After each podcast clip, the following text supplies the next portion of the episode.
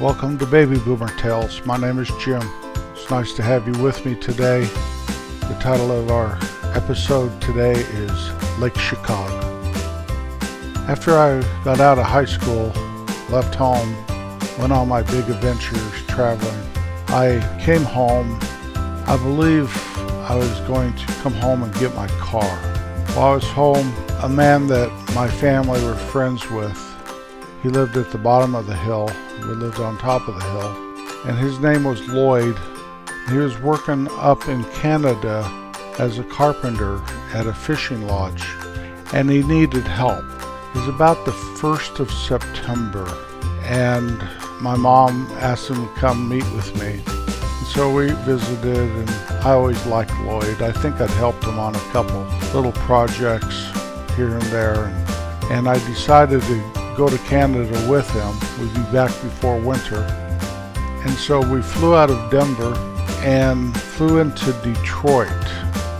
From Detroit, we drove over the Canadian border towards Toronto. And somewhere after we crossed the border, we boarded a prop plane that had pontoons on the bottom of it and took off and went northwest and as we were flying, there was nothing but lakes, lakes and trees, trees and lakes for several hundred miles. And then we landed on this lake, and the name of the lake is Lake Chicago. And we pulled into the dock there, got out, and this was a fishing lodge clear up in the middle of Ontario, hundreds of miles from anyone or anything. The closest neighbors was an Indian tribe. It was on the same lake, but clear on the other end of the lake. And Lake Chicago was fairly large.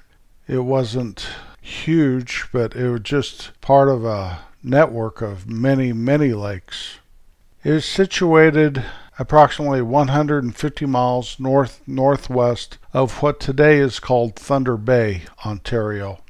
Back when I was there, Thunder Bay didn't exist. There were two cities together, Port Arthur and Fort William.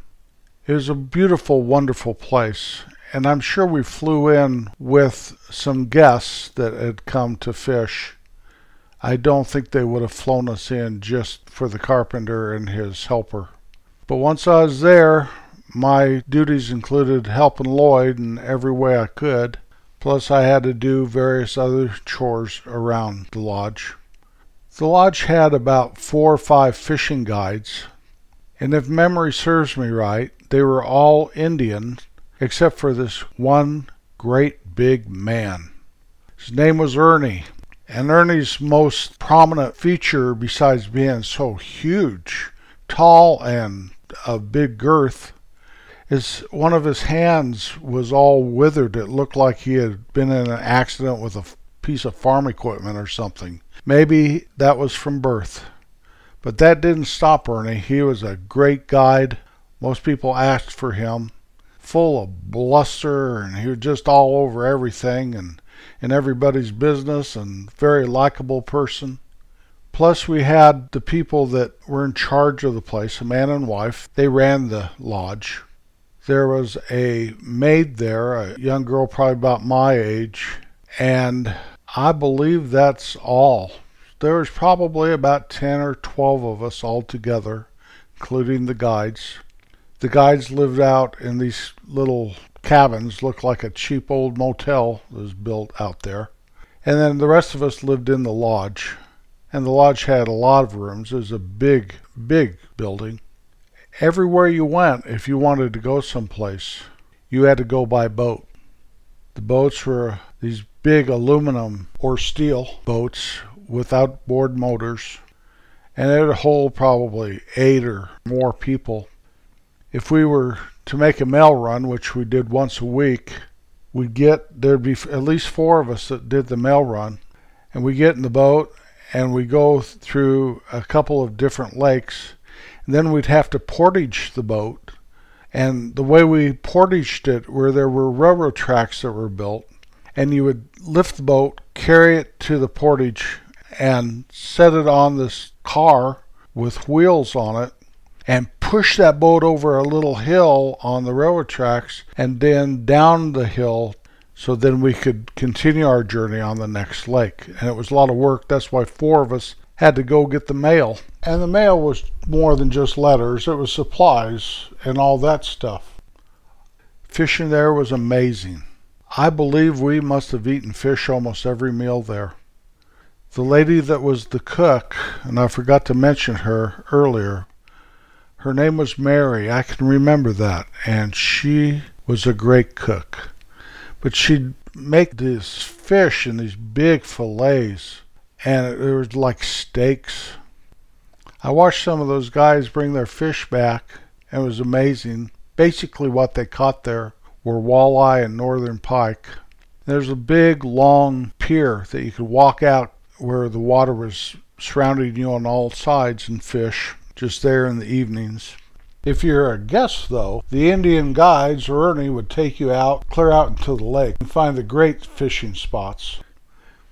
One time, first fish I caught there was this northern pike, and it was huge, and it's like I don't know if you know what a northern pike is, but if you can picture an alligator without legs, that's almost how I have to describe these fish, and they can get quite big and I was so proud of myself. And I go running up to uh, where the guides stayed and showed Ernie my fish, and he said, "Throw that baby back. That fish is too small." What are you talking about? This fish is a, a handful.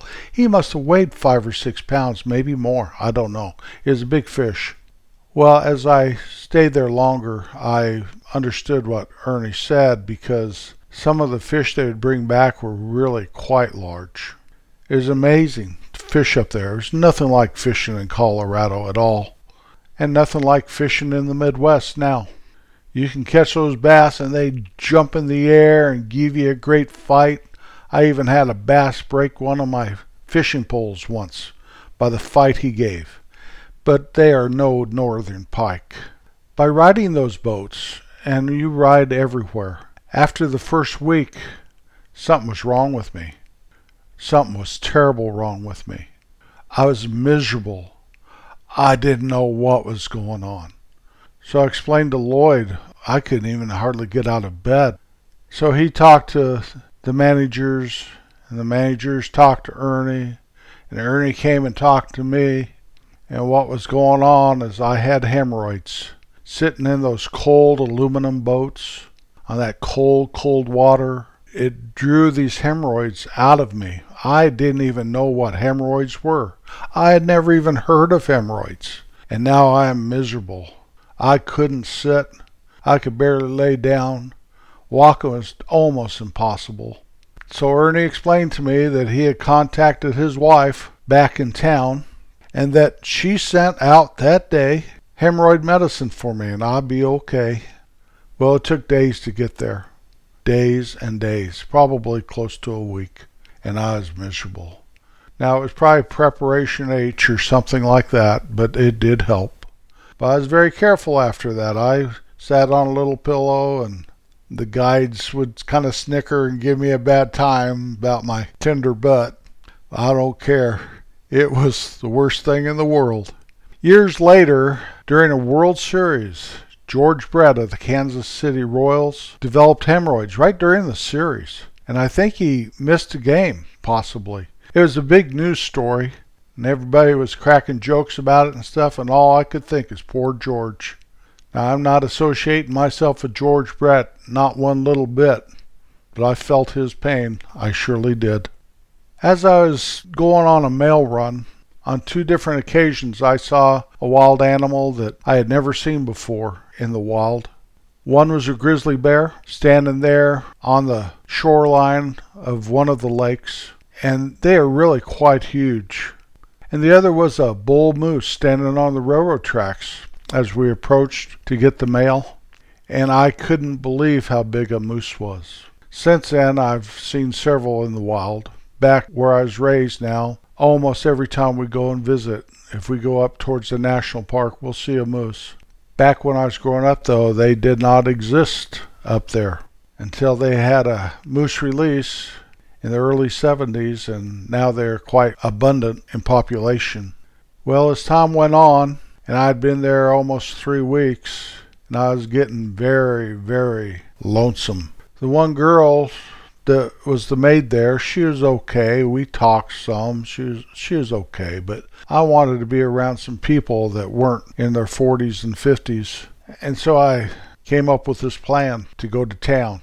And I schemed and I planned and I laid some seeds out. And as it was, I took a few days off, maybe four or five days, to go down to Port Arthur and Fort William, better known as Thunder Bay today. And so when we went to get the mail, there were five of us in the boat because four of them had to go back once I went to the railroad tracks. I had to sit there and wait for the train.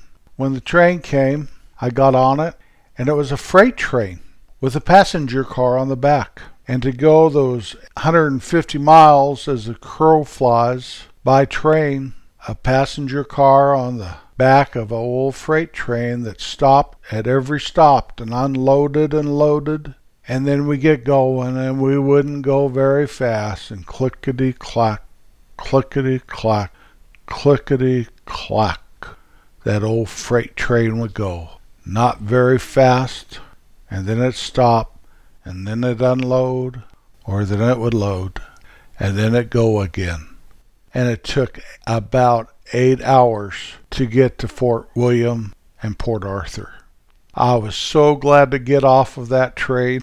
I mean, there was nothing to do on the train. There was no dining car or Vista Dome, or I don't even know if there was a conductor. It was just an old passenger car hooked to the back of a freight train. Well, I get there and I found a motel or a hotel. I found a hotel. And I had some money, obviously.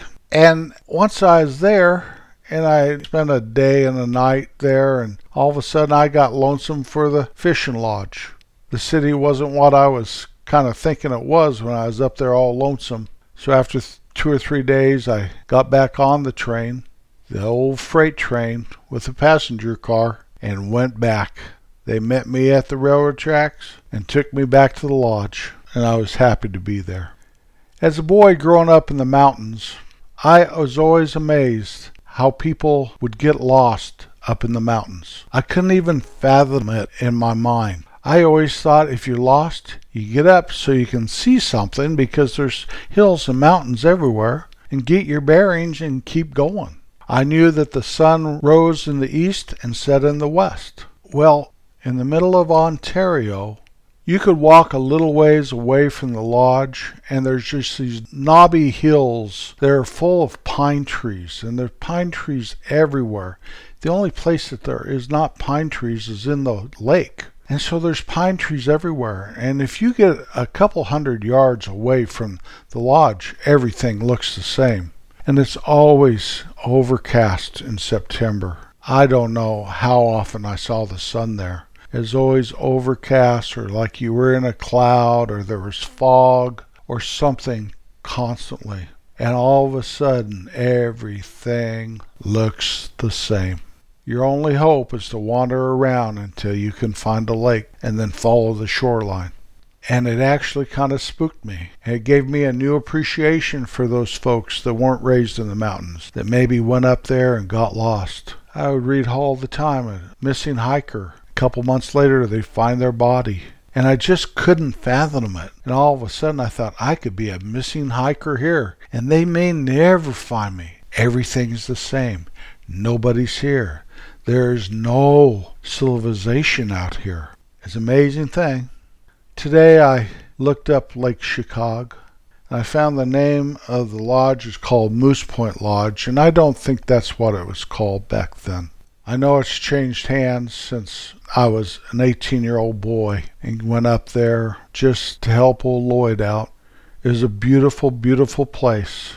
That country is basically untouched and may always be that way.